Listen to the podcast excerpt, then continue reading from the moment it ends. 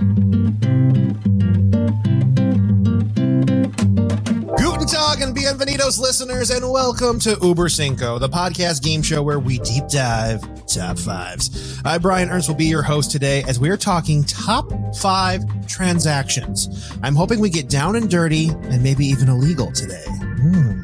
Our first contestant is a man familiar with transaction as he's seen everyone he's ever loved traded away from the Minnesota Timberwolves. It's Mitch Brinkman. How are you, sir? Oh, you son of a bitch! oh my god, is that was that because I, I told you I was crying at the Kevin Garnett documentary? Is that why you just brought that up? No, it was just a joke about the Minnesota Timberwolves in oh. general. Oh. because this past week I was I finished the Kevin Garnett documentary on Showtime and I cried like a little baby at the end of it uh, thinking like, man, uh, he he he achieved, man, and he was my hero during my childhood, and like one day I'm gonna achieve like Kevin Garnett, you know, and and uh, you know, of course. I like how um, there's no specific goals. I'm gonna achieve. yeah, yeah. Whatever that means. I don't have a singular purpose like like KG, the big ticket had. So um, th- that just felt very pointed, and I feel very seen. And so I'm gonna I'm gonna play extra hard today just because you did that. So. Good.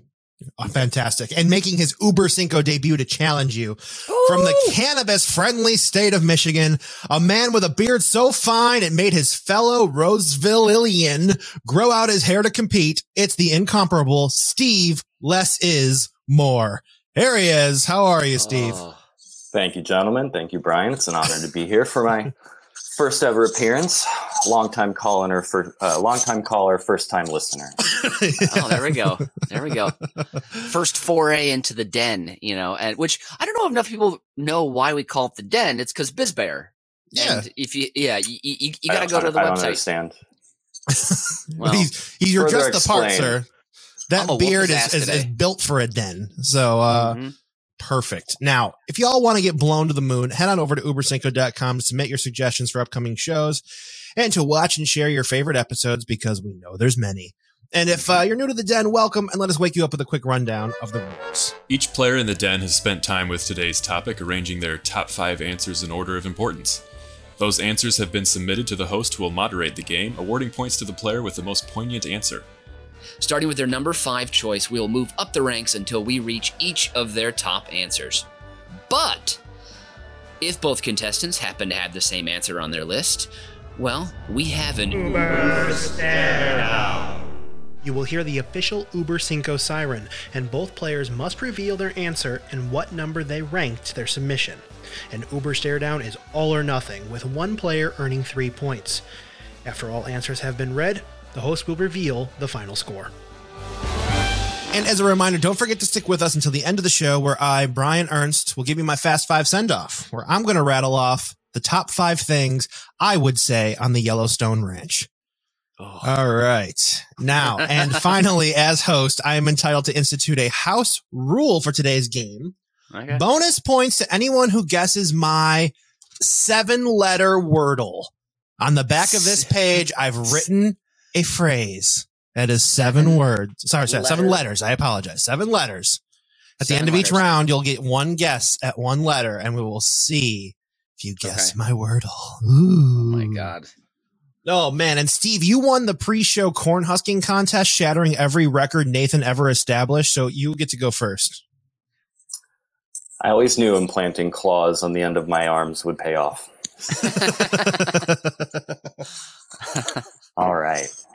Okay. My number five, number five transaction. What do you got? Number five transaction. Your first home as we get a oh. ring notification. Oh. From my chime that I have just unplugged. so I've lived in Moore Farms, the Knoll, the Ranch Triangle, mm-hmm the Moorbrink Plank Shack recently relocated from Sexington, Kentucky. Oh, that's true. Yep. the Assland Apartment, Fort George, and finally Shea Morsky, the home that my wife Genevieve Koski and I bought uh, January of 2021. We now own a home. We are homeowners. There are no landlords in our life. It was mm-hmm. the greatest feeling to make that purchase and hand over some amount of money to a bank so we could hold our stuff somewhere, which is definitely a John Mulaney joke that I always like to reference when we're talking about buying a home because I still feel poor yet I I have a home. Home with a dog. I forgot Birdie's back there too. So Wow. Okay, so if this is the greatest transaction ever, why isn't it your number one? um, because there are four others that are better. Better. Okay. Okay. Did I say it's the greatest transaction? or, or, or, or it was the greatest feeling, or, or what do you say? Greatest moment of your life when you went. No, to he said it felt the and- best to take something from the greatest generation. I think is what he said. Oh, that's what it was. Yes, Okay. yes, Yeah. Yeah. Yeah. Yes. yeah, yeah, yeah. uh, some 70 year olds left. Uh, Mhm. We took their home and their lives and their identities, and now we can finally afford the middle class lifestyle we've been uh, we've been gunning That's- for. I'll say that that's our whole generation is like just old people Waiting. walking through the jungle and they come upon a huge hole filled with people. And one person's like, "Hey, did you just want to just come over to the edge just for a second? I just want a little help." And then you pull them in, and you crawl out on their old bones, and then you're out. So, um, Millennials, literally crawling your way to the top. Millennials, wait till your parents die to pay off student loans. Ooh.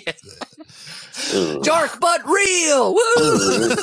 Millennials, kill everyone and take. hey, That's what we, it's gonna we- have to- we learned it from the greatest generation, the best generation. That's we were trained to do that. So, Well, the We're greatest the ones who know how to- generation- Let's we be are fair. not say greatest. Let- yeah, there's the silent generation, and Yeah. then the greatest generation. Yep. And then a, a steep fall. and it's and and silent and greatest both stuff it down with brown right like they're both like whiskey lunch and right after work Don't talk, just drink. Yes. correct yeah okay good good okay Yeah, call me when the greatest generation knows how to open, file, save a PDF, and send it in an email, and then we'll see who's better. Oh, my man, uh, buying a home, I feel like, is a pretty pretty solid transaction. Uh, it's, a- it's a little too much adulting though for me right now. I, that's a lot of a lot of thought and things, and it's very scary. So you'd rather keep it as your dream home, just in the uh, yeah, well, it, ab- it's- and I'll- the I'll- abstract. I'll achieve it. Like my 3,000 square foot home, I'll Mhm. eventually find in the middle, maybe in Kentucky. We'll see. I'll have to look, see where I can afford it in the next couple of years. I Uh, mean,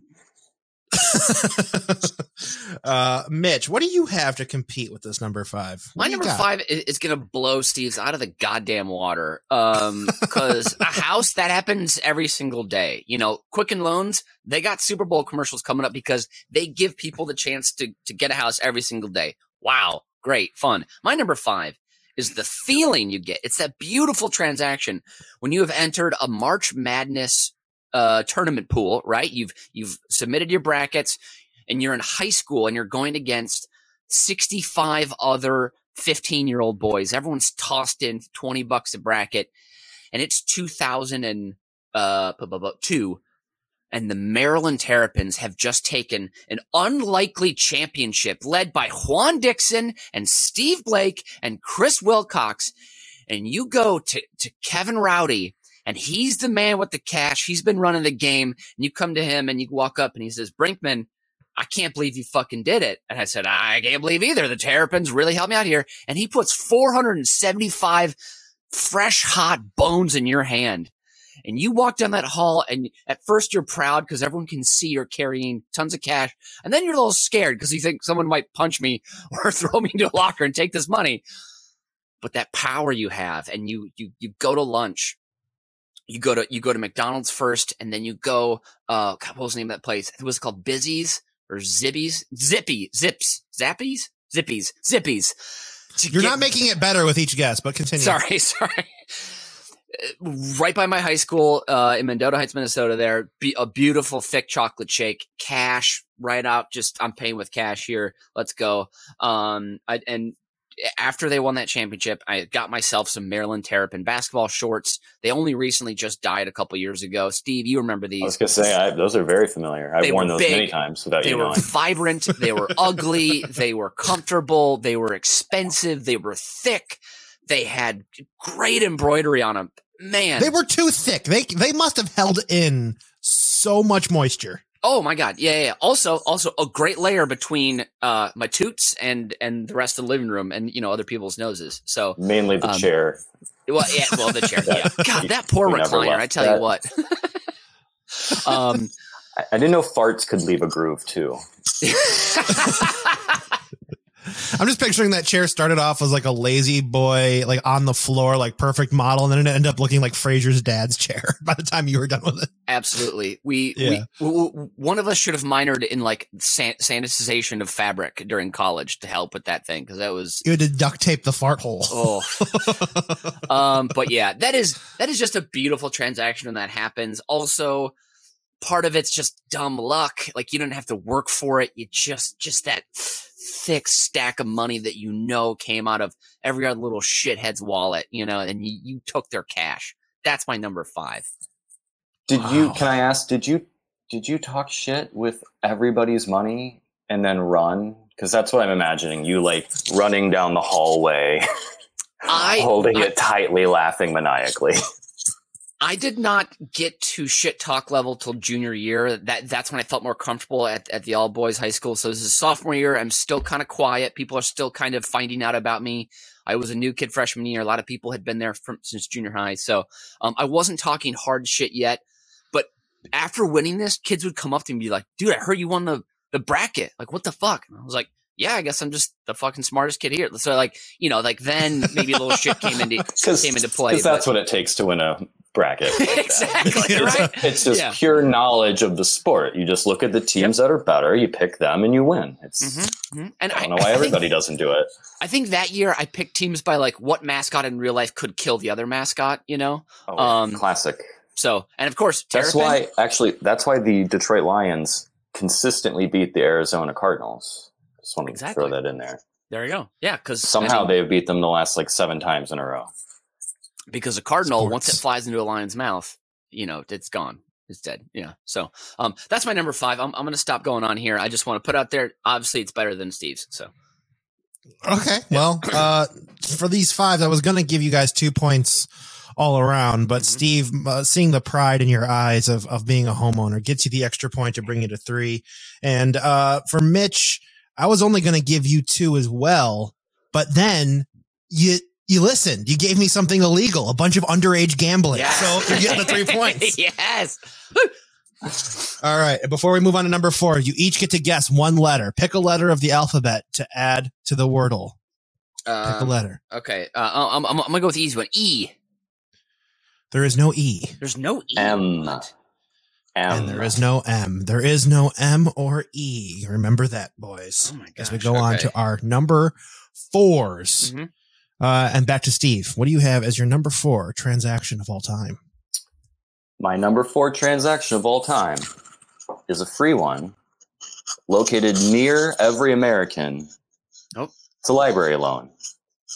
Oh, Oh. okay. Okay. Wow. These are lo- like free money you go and check out with your library card to go buy your own house, Yeah. right? Ex- exactly. You bring a library a book, they give you $100,000. all you really have to do is show them that you live nearby, which might be might be hard if you don't have a house, but true. It's true. it's kind of a You see that milk crate over there? That's my residence. And if you don't take that as evidence, then fuck you. I had to have this on my list as a librarian, but it is Mm-hmm. very important to me um, because it is the last bastion of the public sphere in America, the library. Yep. Um, it's kind of cliche at this point, but uh, at least to me, but because I've heard it so many times. But if you tried to create or establish libraries today, it wouldn't happen because most of a certain party would lose their collective mind over it. hmm We have a younger audience here on this show. Can you explain what is a library?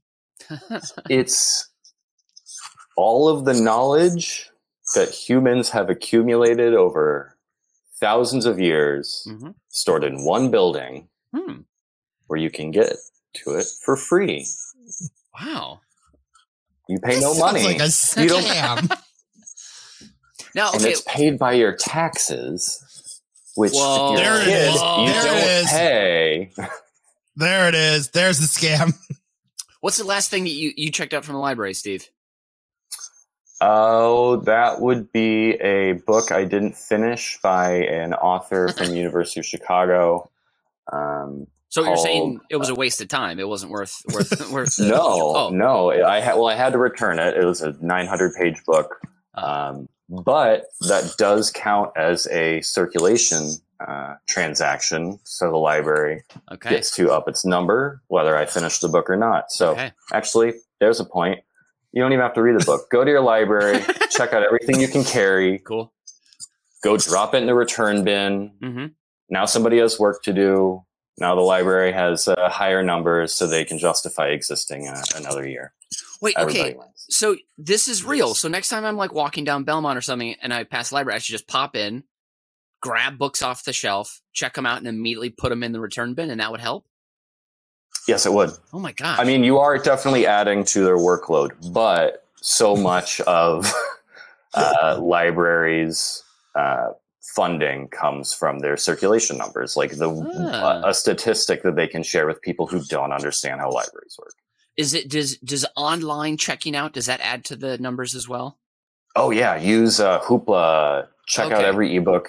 Max out if, if it's the day before the end of your monthly uh, Yeah. Period or whatever. Just max them out.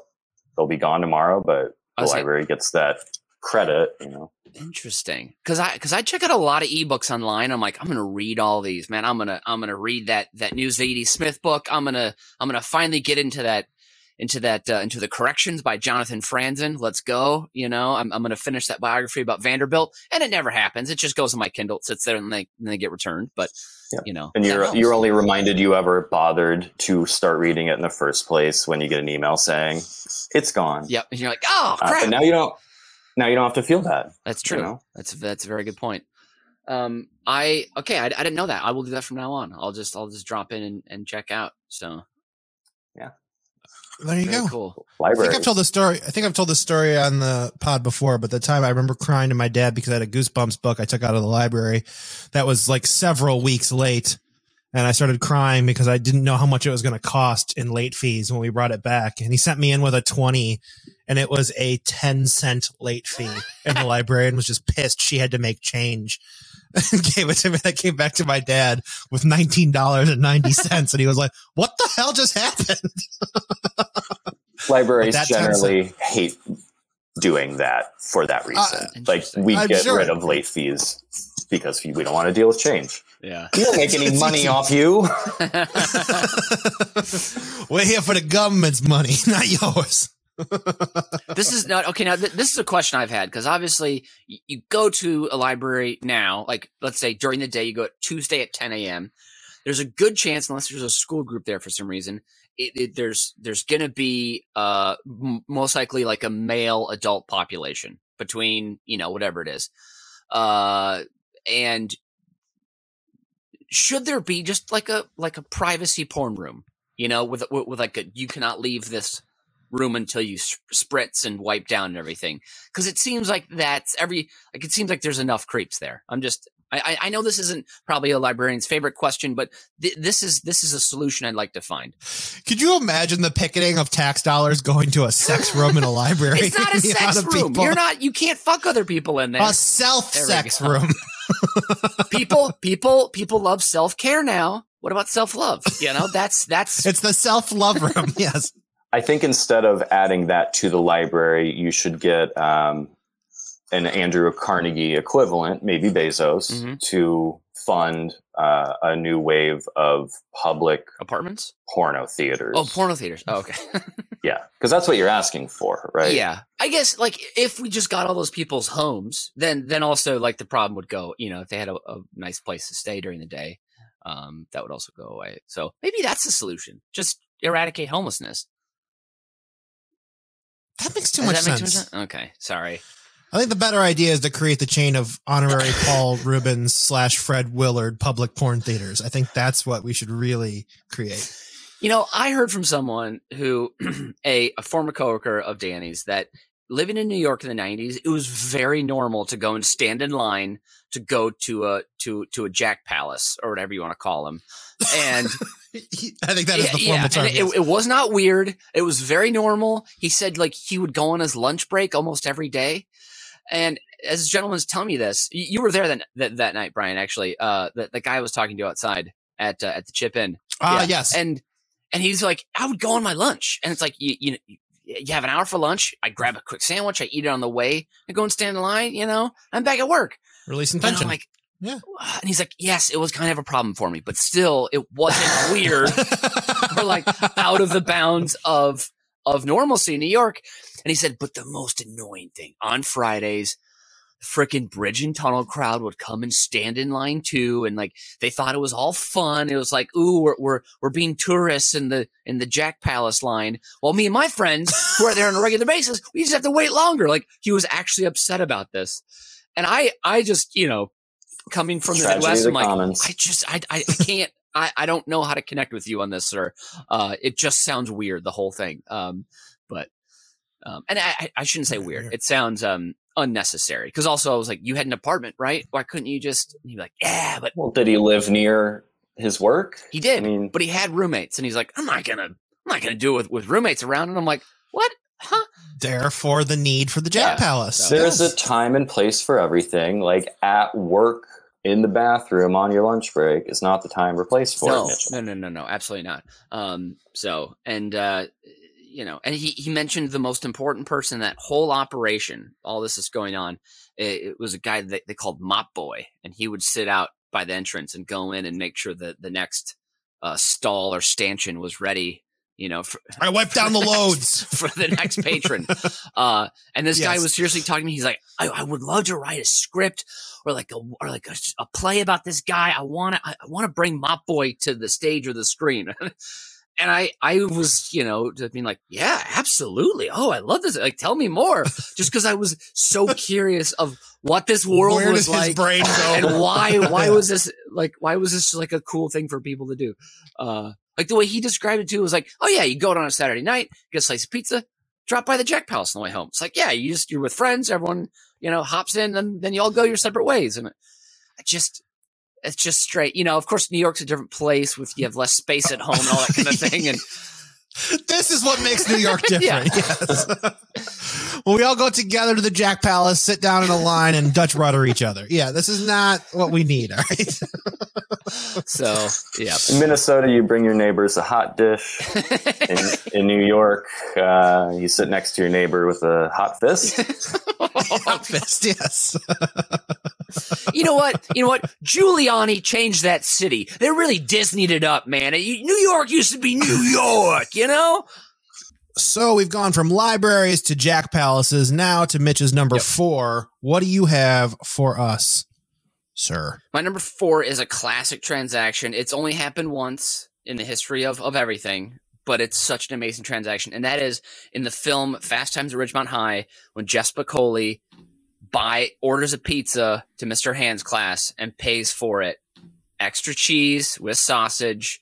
Um, the, the, the pie comes in and he's like, yeah, man, it, it's our time. So why not a little bit of the feast during our time? And then Mr. Hand is like, oh, yes, Mr. Spicoli, it's our time. And then he, you know, he takes the pizza up to the front and then lets everyone enjoy. And Spicoli's like, dude, like, oh, you know, he's just stunned.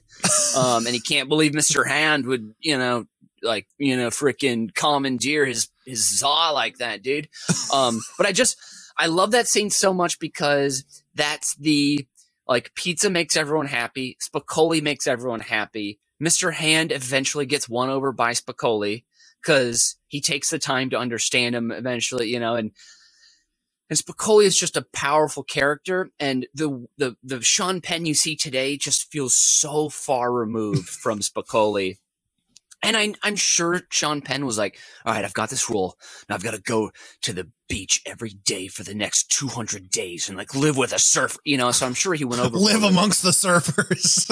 yeah but it, it comes out in just the truest most joyful most pure character ever spicoli is easily one of my favorite characters in movies um, and it was always a dream of mine to order a pizza to a class it never happened i did once i mentioned past couple weeks doing root beer floats in a class and the teacher being against it but like who who can say no to root beer floats no one can um, and um, and so yeah, I just I, I love this scene. I can't remember the guy's name who plays Mr. Hand, but he's also great. Perfect um uh, villain to for for Spicoli.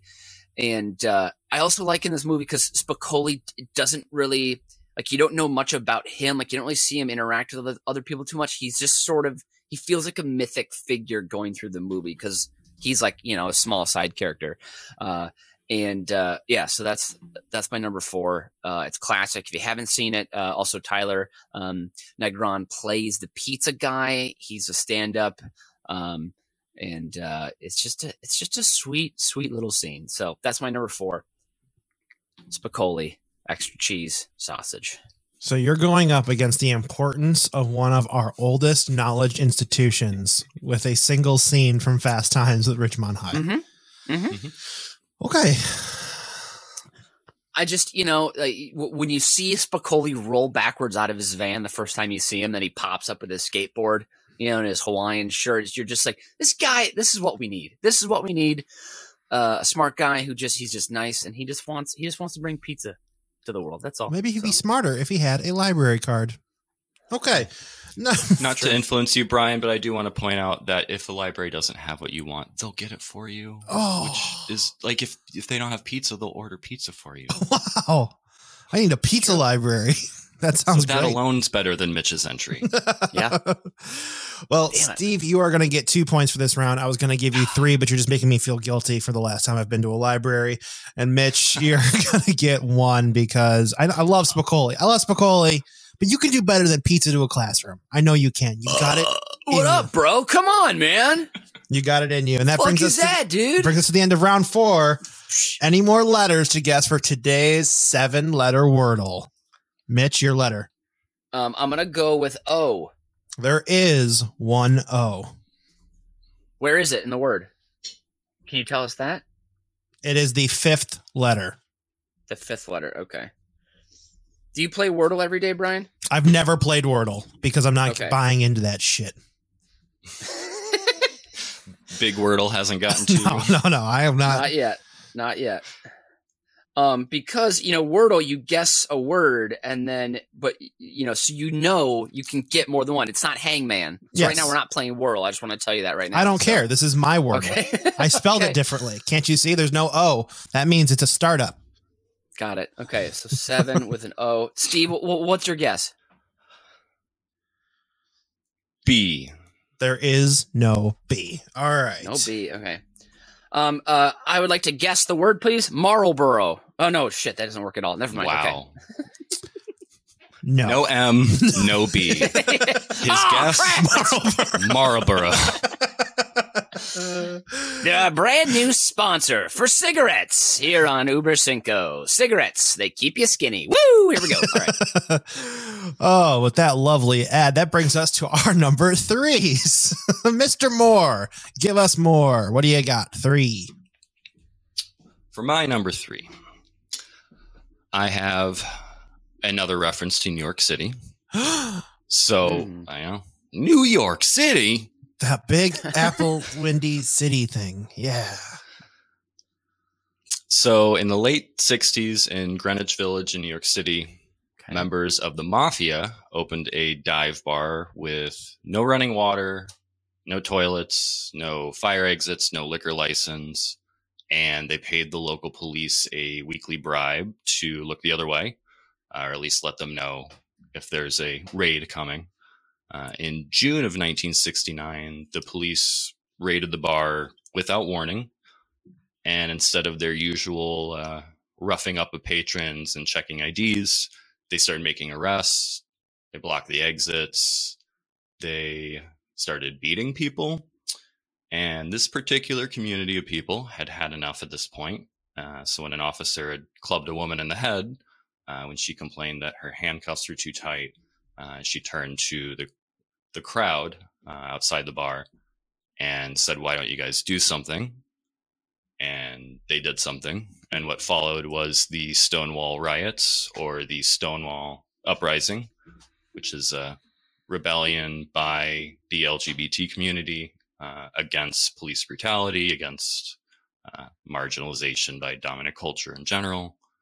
Um, and I learned about Stonewall through learning about Marsha P. Johnson, who is uh, mistakenly credited, which she will admit she wasn't the first person to throw a brick. She wasn't even there when they started, but she is uh, an icon who is associated with it. So when I thought of Star House, the street transaction revolutionaries house, I uh, thought Stonewall deserved a place on here. So top three, uh, transaction, Stonewall Uprising. Oh, I s- okay. I was like, what is going? Okay, got it now. Okay, a little slow here on, on the uptake. A little slow on the uptake. Sorry about that. We feeling Um, guilty now? We went from Jack Palaces to Stonewall, huh? Little different New York, huh, Mitch? Steve, you will not wash the filth off of us. We are staying down in the mud. you son of a bitch. Uh, I, I I had no idea that the, this started at a at a bar that was uh, I didn't know it was mob run. I didn't didn't know that. I, I just Yeah. assumed it was uh you know like a you know a, a gay bar probably owned by you know uh, Well, the, someone of the community. uh, but New York mayor, I forget his name, but in the early 60s, he uh, outlawed all gay bars. So there Mm. pretty much were none, which is why it took the mafia and their connections. Mm. Um, So the mob again was once that. more an equal opportunist than the city of New York. yeah. Oh my God, history's weird. it sure is. I Where think it actually is fair to, to say made. that this this this uprising led to more diverse Jack Palaces throughout the city, which I think is a good thing point. that we can agree to. More Oh, of course. more Yeah. inclusionary Jack Palaces. So I mean, because what, what was it? Uh, what, what's uh, Times Square? You know, in the mid '70s, late '70s, that was you know, uh, Jack Palace City. It was just you know, I've seen Taxi beautiful Driver. Yeah, palaces. Yeah, exactly. Hey, I'm wanking here. Taxi Driver. That's, close enough. That's, that's Midnight Cowboy. Pretty close. close enough. Which also, also, a b- b- porn theater scene in that one too. They're So- just everywhere, you guys. I mean, this. We got to change the theme of this podcast to be just the history of Jack Palaces. You know. Oh, I am. I am very much impressed with Steve's ingenuity here of, of of his definition of transaction, which I think makes this a standout choice. So, Mitch, Wow. go ahead and go against it I with something that's not going to be as serious and well thought out. Continue. Oh damn it, Steve! Uh, I'm just now. I'm just embarrassed. Here we go. Okay, this this number. My number three is called the. It's it's the jazz lettuce uh, debacle. So, you know, getting Sounds serious. drugs, getting The drugs Utah used, Jazz? used to be no, no. you know, uh, jazz cigarettes. You know, devil's lettuce, um, marijuana, weed, uh, grass, flower, uh, smoke, You mean cannabis? Kush, cannabis. Yeah. So you know how like I use the medical term. yeah, there we go. Yeah. Um, THC uh, plant or whatever you want to call it. Um, uh, Papa's Papa's Papa's eye closer. You know, that's that, that- that's what I call it. So Don't um, people usually say devil's lettuce? Where, where's jazz lettuce come from? I mix jazz cigarette and devil's lettuce to be jazz lettuce. So yeah. All right. That ingenuity's already earned you a point. So please Thank you very much. Thank you very much. Um, and so, like, of course, trying to get drugs before the, the somewhat, uh, you know, um, wide range legalization used to always be like a little bit of a toss up, you know, like. Um, like once I was in high school and I was with my, my buddy John and his friend Aaron, and I didn't know what meth was, and Aaron was was had been doing meth at the time, had no idea what it was, and we were we were all together, and Aaron was like, "Hey, I need to go see my guy to get some more of this," and I'm like, "What are you getting? I didn't know anything about it yet." And so I went. So I've met a meth dealer before, and he was really terrifying and creepy, and I was really glad I didn't have to get out of the car. But Aaron did, and walked into like the woods of a public park out in the suburbs of St. Paul with this guy, and I was like, "It's that seems dangerous. It doesn't. That guy doesn't seem nice or cool. Um, I feel unsafe in this car. I, you know, and you watch movies a lot as a kid, so you just think his car has four more henchmen in it, and they're going to get out and they're going to surround our car and like take whatever little money I have, you know. Um, to where now, so like it- like that's an uncomfortable situation. Of course, you've seen in movies too. They're like, ah, I, I got to go see my pot dealer. I'm gonna have to talk to him or whatever. You know, you got to go in, you got to do the dance. You know, you got to maybe take a Where sample. they come over and hang out forever and don't leave. Yeah, yeah. When you're like, great, uh, Brody, we got the stuff. You can go now. Thank you so much. You know, um, and, and that's why I think Spicoli would have been cool because he he would have just been like, he'd be like at the beach, like at the hot dog stand, and you'd be like, he said he's going to meet us here. Then you just like come by on a skateboard and be like, hey, toss you the stuff, take the cash, and be like, all right, I'm off to, you know, and he'd, he'd, he'd keep rolling. Like he'd be, that'd be a nice transaction. Whereas now, like you go to like the great state of Michigan, uh, here in Illinois, um, you know, many states you can go just into a store and get it legally. And I was recently actually right uh, after your wedding, Steve, went to the uh, Curaleaf location right there by Weber's Boutique Hotel in Ann Arbor, Michigan, mm-hmm. and went in. And I was, we're just like, all right, we're gonna get some some edibles and maybe like a couple of chocolates or something, maybe some food, and we're gonna get out of there. And then the people that work there, though, now I feel like it's over where the, the dealer's kind of boring and you're kind of like, you can't wait to get away. Now they're too invested and too into it. And I still want to just get away, you know? And if, and if you guys know what David Foster Wallace looks like, he always wore that mm-hmm. headband. Imagine that guy, but like 100 pounds thinner and with um, suspenders. So like he definitely did musical theater in high school. And now he's just, you know, I, I wrote down some of the names, you know, so it's like Tropicana cherry. And if that doesn't float your boat, there's like, of course, Pineapple Express, Hardy Har Har. But if you're feeling, you know, too put off to get down, my good man, then you know you need to get on this on this Durban cheese, which sounds like a gross, stinky cheese to me. And then, of course, dessert, you get a little ice cream Made freeze. by Illinois politician. Well, yeah, exactly. Uh, or, or, or, or a little banana mouth, you know? And then you're like, as someone who doesn't know weed, I'm like, zoinks, you know, Shaggy, I just want some Scooby snacks. And then, you know, this guy's like, yeah, w- we have all those too. We have those flavors too. Do you want those flavors? And it just was like, it felt like he was trying to sell me a car kind of like level of like hunky dory, like let's be buddies, you know, like, oh, this past week, me and my girlfriend tried this edible and it's like just a smooth, like pina colada mouthfeel. And it just like, it puts me in a great space. And I just wanted to tell him, I want the most amount of THC milligrams for the least amount of money. I don't care if I have to cut it up. I just want that, please. And then he's like, well, if you, if you like this, if you want this, you should really got to look at this product here. And then takes out, you know, uh, like, Uh, like jelly bean surprise, like like cloud magnet or whatever it's called. And you know, you're like, I don't, I don't understand this. I don't need a perfectly balanced thing. Like just, I don't know. It. By the end of it, I was so annoyed. And then they they have a thing in Michigan where you have to pay, but it looks like an ATM transaction and not like a regular business transaction.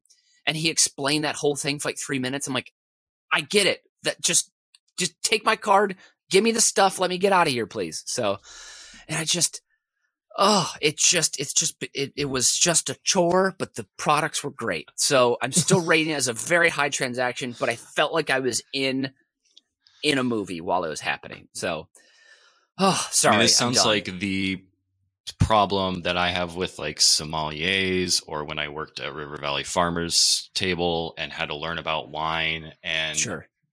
the the lengths to which people will go to like sub fraction different types of products down to the point where like I've I'm well past the point of understanding. Like I just want the most alcohol for the least amount yeah. yeah. Like I didn't even ask a leading question. Like actually I didn't ask a question. Why are you talking to me? You know, it usually goes like that. Yeah. Yeah. It's like that's great that you have the knowledge, but I am going to ask you what I need to know. Yeah. Yeah, exactly. And like the same go like the same applies to being a librarian. Like I learned things as a sommelier that apply now. It's like you can have all the information in the world, but nobody cares until they need it. Exactly. Yeah. And otherwise, you're just being a douche. Well, I think I can top the douchiness of that. My first dispensary experience ever was in Tacoma, Washington on a business trip the guy I was with, like, let's go try it. We're here. This is well before it was legal in Illinois. And we walk in, and this is my first experience with Spicoli becoming an entrepreneur. Like, oh, that sure. was the first time I had this experience. And I apologize for the listeners who are offended by this. He dropped the R word several times in trying to pitch me this. And this what? was the scale he used. He was, I was like, I don't know what I'm doing. I just want to dabble in this. I want to try something, nothing too strong. But he, he's like, well, it all depends on how retarded you want to get. Oh, this was his pitch to me. And I was oh, like, I do not understand that scale, sir. what? And he's like, well, do you want to get a little retarded or a lot of retarded? I'm like, Oh. I, ju- I don't know what what is that? Why are you saying this? I just want the smallest amount to feel high. That's what I want. And then he just kept going into the same thing, same thing. But like that will never leave my mind. That that was the scale he instinctively went to to pitch me weed. Yes. That's like at this point because he's like in a way technically correct because that means it can mean to slow something down. Yes. So like, like how was he was he that smart? do you want to? That's not what he was saying. That's No, that's, That's what- not what he was saying. no, was that was not what he was saying. If he thought that far back to an actual dictionary definition of the Right. musical phrase retardando, I would be very much impressed. But I know that is not where he was. He was trying to sell sticky icky, and that was it. Mm, yeah. but that reminded me of that very cringeworthy story. So, Mitch, therefore, you're getting three points for this round. Brian, I I would suggest in the future don't buy weed in 1998. You know, and then like probably the language will be updated. So I'm trying to think of what it was. It was it was more recent than that. It was in the 2010s. Oh, it and that's what Oh, made boy. it Whew. doubly uh cringeworthy. I will say. and you were in So you Tacoma. got- that's uh that's Eastern Washington, right? I've No, that's pretty far west. That's just south of Seattle, unfortunately. Tacoma. Oh. Yeah, Tacoma's like the you know it's like the Rockford of Chicago, right? Well, I mean, it is kind closer of. Yeah, technically. yeah, yeah, It does feel like Rockford a little bit. And, yeah. and and also all offense to Rockford, don't care for it. So yeah. Me neither. It's not a real city. Um, so that is three points to the weed story Hey. and three points to the Stonewall Uprising. If you don't know what it is, go take a book out of your local library. All right, we are moving on to our number twos, but before Oh yeah. another Oh. Hangman slash Wordle guess. yeah. Don't we get points for illegality? Oh, that's not bonus points today. I'm just hoping for illegal stories, Oh okay. but I'm gonna give. I'm gonna give to, to both bonus points. You get four. Thank you. So technically, I uprising. drive. Go ahead. I frequently drive over the speed limit. That's illegal. uprisings are illegal technically, Boo. and Okay. Buying meth is also illegal. So you'll get four points each for this round. As so, there's your wash. Mm. And now my hangman wordle guess. you have one more Okay. letter from each of you. So E M B O have been guessed so far. We have one O. I'm I'm gonna guess T. There is no T. What the frick? Also, you're doing seven letter wordle. The five letter wordle is the traditional wordle. I, you know, Did I tell you that this was traditional wordle? no, no, I know. I'm just, I'm just Again, annoyed. I'm just no, annoyed. That's all. oh, startup wordle. My own spelling. Brian, seven letter circus of no. and I also EMs, said, I didn't say word. I said phrase. Oh, you said phrase? Oh, I said phrase. Seven letter wordle, but it's a phrase. Oh, I didn't hear that part. Oh shit. Okay. Um, Doesn't hmm. matter. You guess T. Steve, you guess a letter. Yep. R. There is no R. Jesus We will continue on to round number two here. Uh, Steve, your number two transaction of all time. What do you got? My number two transaction of all time is not Scottie Pippen for Olden Polynice or Rick Robey for Dennis Johnson in an effort to save Larry Bird's liver. Oof. It's not the Bears trading up for Justin Fields, Stafford for Goff. Is it Simmons for Harden? No. Oh, thank God. Though that is the one transaction that inspired this list. Um, it's the transaction I chose is not for its impact on the league, uh, but as a an aside in this player's career, Mhm. uh, a humble beginning to a fairly successful NBA career. It also involves the same two teams that inspired this idea for top transactions Oh the Philadelphia 76ers and the Brooklyn Nets. So I will read to you from USA Today. The 51st pick to the New Jer- to the New Jersey Nets, Kyle Korver began recounting the day he was drafted in 2003. I found out shortly afterwards that I had been traded to Philly. I'm not sure if traded is the right word. I was more or less sold for an undisclosed amount of money. I later found out the Nets used that money to pay for the entry fee for their summer league team, and with that leftover money, they bought a coffee. Uh, I'm sorry, a copy machine, not a coffee machine. Slightly more expensive, a copy machine. He says, but it's okay because a couple of years ago, that copying machine broke and I'm still playing. Wow. he beat Xerox. There you go. Okay, so it's like it's a well, that's a joke in uh, uh, semi pro. it's like they traded a washing machine to get Monix. Oh, when did semi pro come out? Was that like a a reference that we didn't get at the time? I feel like that's 2007 ish. 2008. Oh, hey, and good there guess. you go. So There you go. Yeah, I liked you better when you were a washing machine. Yeah. oh yeah, boy. it's it's a it's a fun bit of trivia. Um, but I love that you can trace it back to Kyle Korver was traded for a copying machine, and now he is one of the greatest shooters in NBA history. It, it also seems weird that a team would have to pay to enter their summer league team into a, a league run by the league they're in.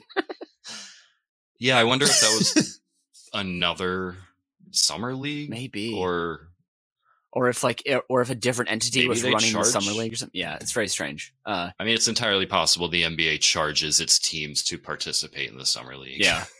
that sounds about right. So Brian, for, for a little context, Kyle Korver is one of the most famous white guy NBA players ever for never being like a starter, really.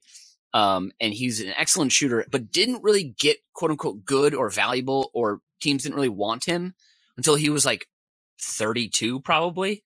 Like it wasn't until his 30s. Uh, when Mhm. he like he, I can't remember the name of the. There's there's a, a name for I believe it's Japanese. Um, is it like the, the act of doing one very large physical feat every year to like push your boundaries? Korver did this huh. from like age like 29 to 35 to like expand his his like essentially his, the limits of his fitness and so like him and him and his friends carried a boulder across the ocean floor for like i think it was like 10 miles as a team thirty miles. 30 miles Wait, he but he he also paddle boarded for like 30 miles on his own yeah. and then one year, him and a friend, like they climbed a skyscraper. I think it was like in Philadelphia, like the staircase. Like they each did it twice in a day or something. Like these, these very, very strenuous, intense physical acts. He does one or had been doing one every off season. But that Mhm. idea of work, working with your like four buddies to literally go to the surface, swim down to the bottom, hand off a boulder and walk it across the bottom of the ocean just feels crazy and kind of cool if you can do it. So Because it yeah. is, yeah. It's that's bananas, but damn. Yeah. So Some of his friends he does this with. I'm, I'm just reading an article. Uh, someone ran 150 miles across the Sahara. oof. That sounds awful. Um, Yeah. I, and and and can can a Uh, fucking copy machine do that? No, no, not at all. So um I've never even ran to a fridge for a beer. Like this is this is all. I can't do that shit. I haven't either, but that's because I take a, a beer with me to the fridge to get another beer. So yeah. Smart. Yeah, very smart. Smart. yeah. Always hydrate before heading out to the Jack Palace. uh, wet your Oh. whistle before you wet your whistle. Mitch, what do you So have for dirty. your number two? Okay, this one was an incredible transaction. This is my freshman year of college. I'm calling this one the Formula Yellow One cab to save business ethics. Um, One more the time. formula the formula yellow one cab to save business ethics and laugh all you want of course business ethics that's a class i had I- in and of itself a joke you know uh, but Yes. it's it's it was the final day i, I had to give a presentation. I was in my dorm at fullerton and racine. I was asleep. I overslept. Class started at 9.30 i woke up at 9.10 and class was downtown at state and jackson. I woke up in a terrified uh, uh, fury, uh, a, a, a, a fit. Um, I was I was schwitzing very hard immediately. I re- I run outside. I get dressed. I run outside. By the grace of God Himself, Jesus Christ uh, came down from heaven, told the yellow cab, "Sir, we have a young man in need." It was right there on the corner. I flagged it down. I hopped in. I told the guy, I said, "I've got to get to State and Jackson, DePaul Center, by 9:28 a.m." if you can get me there by then, and it's it's like 9 15, 16 probably. If you can get me there by then, I will double the fare and then add on like an extra 10 bucks for tip. And he was like, okay, you got it. He got onto LSD and he was legitimately going like 90 to 95 miles an hour. Thank God there wasn't. The speed limit is 45, Yeah, yeah, everyone. he was doubling the speed Not limit. a highway. not a highway. Yeah. Technically not a highway. Um, and, uh, he fucking got me down there at 927 AM. And again, I was, I was working, I think I mentioned before, working at a cafe, making all cash. The, the fare was probably 20 bucks. I, I gave him 60. I was like, you are the fucking man. Got out of the cab, ran upstairs, got, got in by 930, gave my presentation, nailed it, got an A in the class. Uh, everything was fine. I, I don't know what that driver's name was, but thank you, sir. Um, it's like a risky business it was, it was, it was legitimately like one of the one of the most exciting things that's ever happened to me. Um, because also just like the adrenaline of getting there and not having a, a chance to like worry about the presentation or think about it too much. I was high energy and I was loose and I was like, I got here in that amount of time. I can do anything. And I, you know, and then gave a presentation about ethics and business, which, you know, that was, I guess, the start of my comedy career, honestly. But uh, If- ethics in business. if you need something illegal, pay someone a lot of money yes, and they'll get it done for you. create a shell company that creates another shell company that then creates a subsidiary that does then uh, handles that that illegal transaction. So, yeah. Oh man. Uh, I That's I love impressive. that I love that you distracted yourself from being nervous by a panic attack and then the fastest you've ever gone through Chicago. Yeah. Like yeah, you probably weren't worried about the presentation because you were worried, will I present? Yeah, yeah. So I and it, it, was one of those classes too. You know, like in college, where like if most classes suck and you have a teacher who's just cares or is really cool, and you're like, man, I just want to like make that person happy. This is one of those classes. So like if I was late or missed it, I would have felt really bad.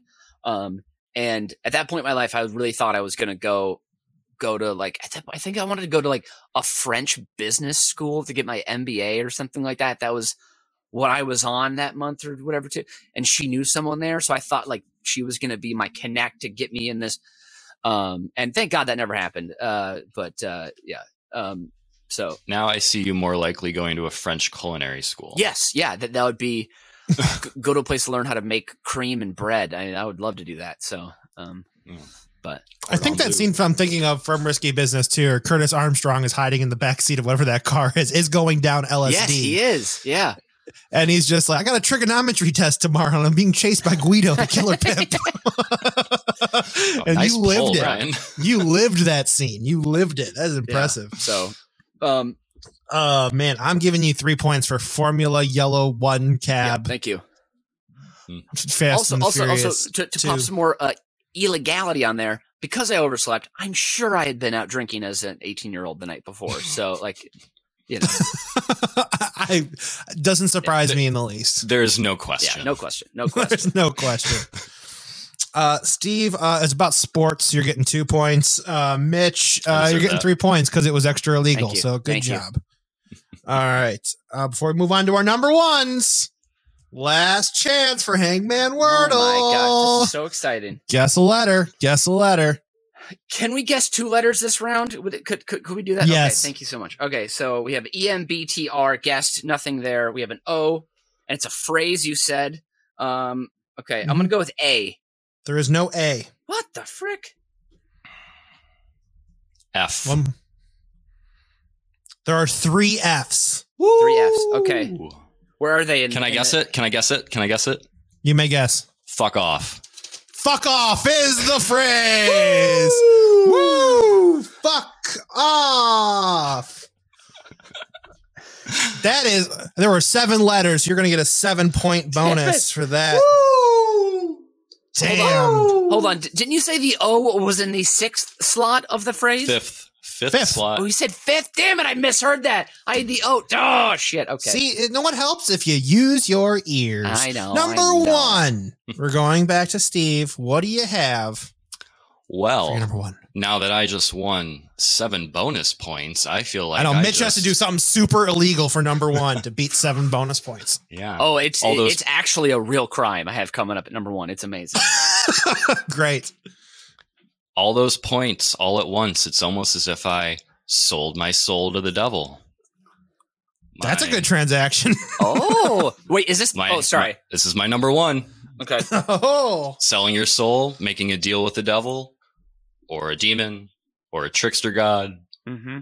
It is Mephistopheles uh, bargain. Mm, That's yes. how you pronounce it. Also, uh, was it So- Tommy Johnson? Right, the, the the blues guy. Didn't he sell his soul for for guitar skills? Yeah, yeah. Tommy Johnson's his name. Uh, Robert Johnson. Or Robert? sorry, I I, I, I Robert think I think they call him Tommy his Johnson name was in Robert uh, Johnson. in uh, No Brother, or, or, where art thou? I think I think that as a homage to Robert. Oh, So I was thinking Charlie likely. Daniels. So I, I was on the Mm, way opposite yeah. end of all this. So whether it's for wealth or fame or otherworldly guitar playing or I don't even know what Charlie Daniels gets out of his deal. That may not be. I mean, I think it's just to prove the devil devil. wrong. Yeah, that's a separate entry for another episode. But Yeah, Yeah. it's just because he Whether- was in a bind and he was way behind and he was willing to make a deal. Continue. Hmm. so whether it's for wealth, fame, guitar playing, a donut, a pair of hands, or a ride on the back of a seal safely home to Iceland, is metaphysically the most important aspect of your being that might not even exist, but don't sell it to Milhouse anyway, just in case. It is a trope in literature entertainment that is uh, classified old as dirt by tvtropes.com. Uh, but it can still surprise and go in a number of ways. So you can get what you want. The devil holds up his end, but you lose because you didn't read the fine print. Mm. You get what you want. The devil holds up his end. You misinterpreted the fine print. Mhm. You lose ironically. We've all seen Bedazzled. Yes. Mhm. Uh, you get what you want. You find out it's not really what you want, and now you lost your soul for nothing. You get what you want. It is what you want, and it's worth the price. That's a draw. Maybe a win. Probably a draw. Hmm. Depends on how much value you place on a soul. Uh, you get what you want. It what you want, and you have somehow outsmarted the devil, so he can't get what he wants. Uh, for example, you ask the devil to uh, worship God as part of uh, your bargain. I don't think he can do that, so maybe you win. Uh, and lastly, you get what you want. It is what you want, but the writers of the story have decided to save you at the last minute anyway. Uh, for example, uh, for example, Homer's soul wasn't his to bargain because he had already given it to Marge. Oh, Yeah. that's sweet. So my number one, selling your soul to the devil.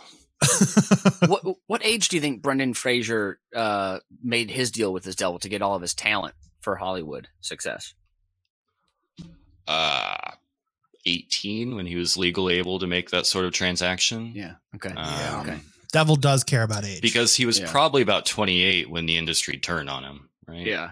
Because th- So there's may be a no way. uh, There's no way you're like a you're like a good a good person and get those abs that he had in Encino Man. I mean, those are those are straight from the oh, devil. those are Those things- phenomenal. Whew. Would you take hot like Brendan hell. Fraser's career? Would you have those abs in Encino Man and then later get blacklisted from the industry for a decade? For nothing, For nothing? really. I- but he's making a comeback. He's going to be in whatever the case of the Flower Moon with Scorsese and Leo. He's going to make his big comeback. Oh, Don't yeah, worry. Yeah, yeah, yeah. Mitch, got- do you know about this? Uh, I at least I recently learned how Brendan Fraser has just kind of been shoved aside for reporting sexual assault. Yeah, he was assaulted and reported it, and everyone kind of just Oh, ousted he him. was. A, oh, I didn't know that. he I- was I- assaulted. He was the victim, not the assaulter. Yes. Yeah, yeah, yeah. I, I did not know that was the reason. I just thought that you know people finally realized he wasn't that talented and just stopped giving him work. But um, but maybe he is talented now. Is that what He it is? is. He's super think he's good. Okay. I, I I saw him a bit in um uh that, that one show on Showtime with uh Dominic. Ah, fuck the guy from the from the Wire, and he has the the affair. The affair. It's called the affair. Yes. he was in a season of that. Played like a bloated kind of creepy killer guy. Uh, um, he, he he was he was quite good. He was he was a bit terrifying there. So um, excited to excited to see Scorsese bring more excitement to Killers of the Flower Moon than what David Grann was able to do with his book. So uh, kind of boring. Um, but- I, I just hope it's as good as the Mummy franchise. Uh, you mean Tom's Tom's franchise? Oh, Brendan Tom? was in one, wasn't he? He did have the. That's right. That's right. No, no Tom's was so bad it didn't even become a franchise. Oh, really? they, they, they shut it down? Well, there's a sequel. You know of it? no, I was, I'm asking you. I didn't see the first one. No, the reason it got shut down is because Tom was a tyrant on it and stepped oh. over the oh. toes of all producers, writers, and directors, oh, okay. and wonders why it came out bad. Oh, okay, okay. Well, th- just do your little stunts and go back to your trailer. Oh all right. Oh my god. He does not have a trailer. He has a, a, a mansion on wheels. Okay, let's be honest. Yeah. a Wanabango. Yeah. yes. All right, Mitch. Come up, uh, give me something yeah. illegal that's gonna stop. Uh, this one's really selling your soul re- to the devil. This one's really illegal. So my number one, my number one transaction is uh, the uh, Keys Cafe Saturday pancake purchase. Uh, Keys Cafe is a beautiful little um, one location of it is beautiful little greasy spoon diner right by uh, near the house I grew up in, and I, I, would love going here, especially with my, my, my buddy Michael Short. We'd go on a Saturday or Sunday morning, and when you got old enough to drive yourself, I really like that. Just you know, just you and your butt, you just just buds going out for for a little breakfast, you know. Um, and whoever the waitress was, let's call her Donna. She, she felt like a Donna to me, but like she could have been 31, she could have been 52, she could have been 60. I don't know. Ageless. Depending on the light. But yes. her hair was up in a messy bun. She kept the pencil in the bun. Uh, you know, her her uh, her ample figure was barely uh, kept in by the by the t-shirt she was wearing. Um, she had that way of like when she was taking your order, um, she would she would like make maybe like brush her shoulder like and be like I think I'm thinking the corned beef hash. She like tap you on the shoulder and be like that is so good today. Mm. Uh, Oscar back there is whipping it up hot. That's a great good choice. But then so then she draws you in. You're like ooh she cares about me. I love this. I'm I'm getting some some like affection or attention from this. Is she like older sister's best friend or is she like mysterious? Cougar kind of figure. I don't know exactly what, but then she would like look away at just the right moment to make you feel like, oh, maybe she's really, you know, she's not, she's not here to take care of me all the. And then she, and then she kind of locks back in, and she just kind of plays with you a little bit back and forth, and you get your perfect breakfast order. Off the top of the head, uh, two two fluffy pancakes, extra uh, side of bacon, double double bacon, crispy crumble it over the top. Uh, and maybe she comes back before the entree is about to come out. You know, she like taps the table a little bit or a little slight brush on the arm. She says, guys, your food's about to come out. I, I just saw it uh, up on the window. I'm going to take care of these people and then be right back. Sit tight. Thank you so much, Huns. Huns too. Hun. You got to use Hun. Huns. It's Honey, good. Huns, Hun, that kind of thing. And then the pancakes come. They're super delicious. And um, and maybe even two if you're very lucky maybe it's busy so it's taking a little longer. She wants to take care of you. She wants to know that she sees you. You know you, you two 16 17 year old boys so she brings by a little caramel roll before. She's like guys this is on me. Thanks honeys thanks sons. Again you feel very special. Uh, you feel like you know you're you're the number one dog in the in the kennel like that kind of thing. Um, and then and then this is where the illegal part comes in um, she sleeps with you and she you're you're underage so this is a crime you've been committing um, and then you wake up from the dream. Uh, and then, no, that that obviously never happened. But this is this is my favorite transaction because then you've had your beautiful breakfast. She's she it's one of those places where there's no printouts; it's all written down by hand. She slaps a ticket down and she says, "Thank you, honeys. You've been wonderful. You know, the, the, pay up at the at the cashier, um, and I'll and, and I'll see you next time. You know, and you just feel all warm and you're full. You go and you pay and you look back. Just you look back at the table a bit, and she sees maybe she she gives you a little you know a little wave, a little little eyebrows up, and and she she just she keeps your attention just enough where you can't wait to come back next time and see Donna again. Um, and and you just think, hey, maybe maybe maybe Donna and I could be something one day. You know, maybe she moves into my house or I move into her apartment. You know, and and she doesn't make pancakes that well, but she brings pancakes home from work. You know, and then you know, and and then she helps she helps put you through college, and then you you know you get a good job as as an engineer downtown, and you're making good money. And she can finally quit the job being a waitress at, at Keys, but then she's around the house too much and she starts drinking. And she's like, you know, honey, I think I'd rather go back to Keys. Uh, and you're like, that's fine. That's fine. That's totally cool. You need something to do. And then th- three months later, there's another there's a younger guy that comes over to play cards and he's about 17 and he loves pancakes. Only he likes it with ham instead of bacon and now you're like where's my place in this world? You know and, and your your attention starts to drift. You lose your job as an engineer and now you're like did was i even good at building bridges in the first place? Maybe you weren't you know but maybe you're just doing to impress her you know? And so the next morning don is not there when you wake up and but her little white Henley is there hanging on the corner of the bed of the bedpost, you know, and you're like, you smell it and it smells like a little bit of grease and some pancakes, and then, and that's it. And you got and, and you got to go to a different Keys location, and Donna's not there. Okay, And then you got to go to college again. At Did DePaul the, University. first, did, did, did the, did the first one not take? First is one it didn't because take. First is one it didn't because take. a waitress paid for it and It's it 'cause it- wasn't real? It's because you realize you're not good at science. So, yeah, that's my number one transaction. Keys Cafe Saturday pancake purchase. So there it is. Oh, that phrase you just said reminded me of a story my dad told me once about one of his coworkers. Like, yeah, my daughter was going to nursing school, but she had to drop out because she was having a real hard time with the sciences. Well, yeah, Well, it's most of it. that's going to be a problem. So there you go. That's right. It makes a lot of sense, and you should probably. At least she knows Yeah, what's the one? herself. Yeah. Yeah, it's the one from Animal House. So like, you're pre-law. I thought you were pre-med. Eh, same difference. Whatever. uh, uh, Mitch, that was a valiant effort. Thank you. Uh, it was. I a- tried uh, hard. I tried. Real, You're trying real I threw it all at the wall. So Uh, so I'm gonna give you three points for that round. yes. Uh, Steve, you're getting two points for your round, which brings Steve to a total of 20. Oh wow. Now, Mitch, that brings you to a total of 14. But you did get the guessing of the Mongolian dynasty bonus correct. You did say Huns. History of the Huns, Mongolian Oh. dynasty for an extra five points only brings you to 19, which makes Steve our winner for today.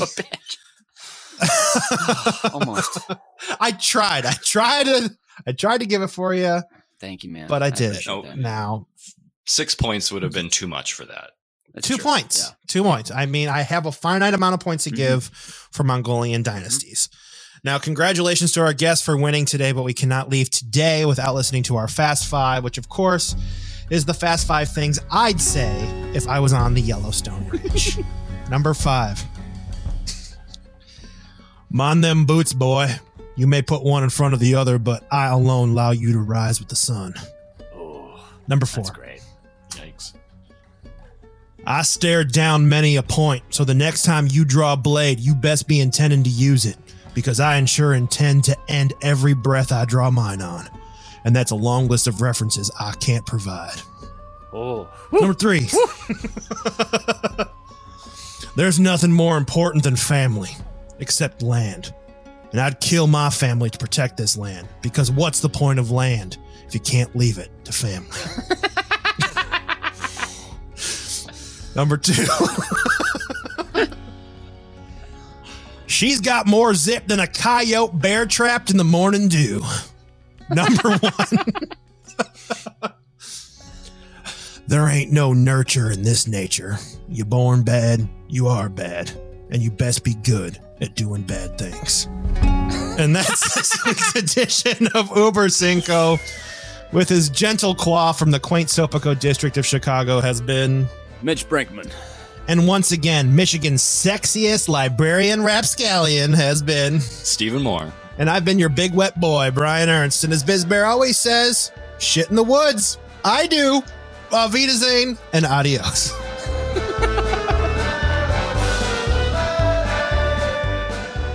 You've just listened to Uber Cinco, a production of UBK Studios. Subscribe to the show on Apple Podcasts, Spotify, Stitcher, or wherever you get your fine podcasts from. If you like what you hear and want to support the show? Please visit our Patreon site at patreon.com slash ubkstudios. Every little bit helps us keep the lights on and the bill collectors at bay.